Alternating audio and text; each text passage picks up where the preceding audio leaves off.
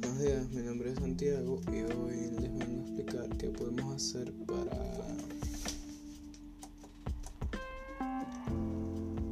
para frenar el problema del calentamiento global. Uno de los pasos que podemos hacer es empezar a, a usar transporte público, a ahorrar energía, tratar de consumir menos carne, reducir y reciclar informar y educar más a las nuevas generaciones y viceversa.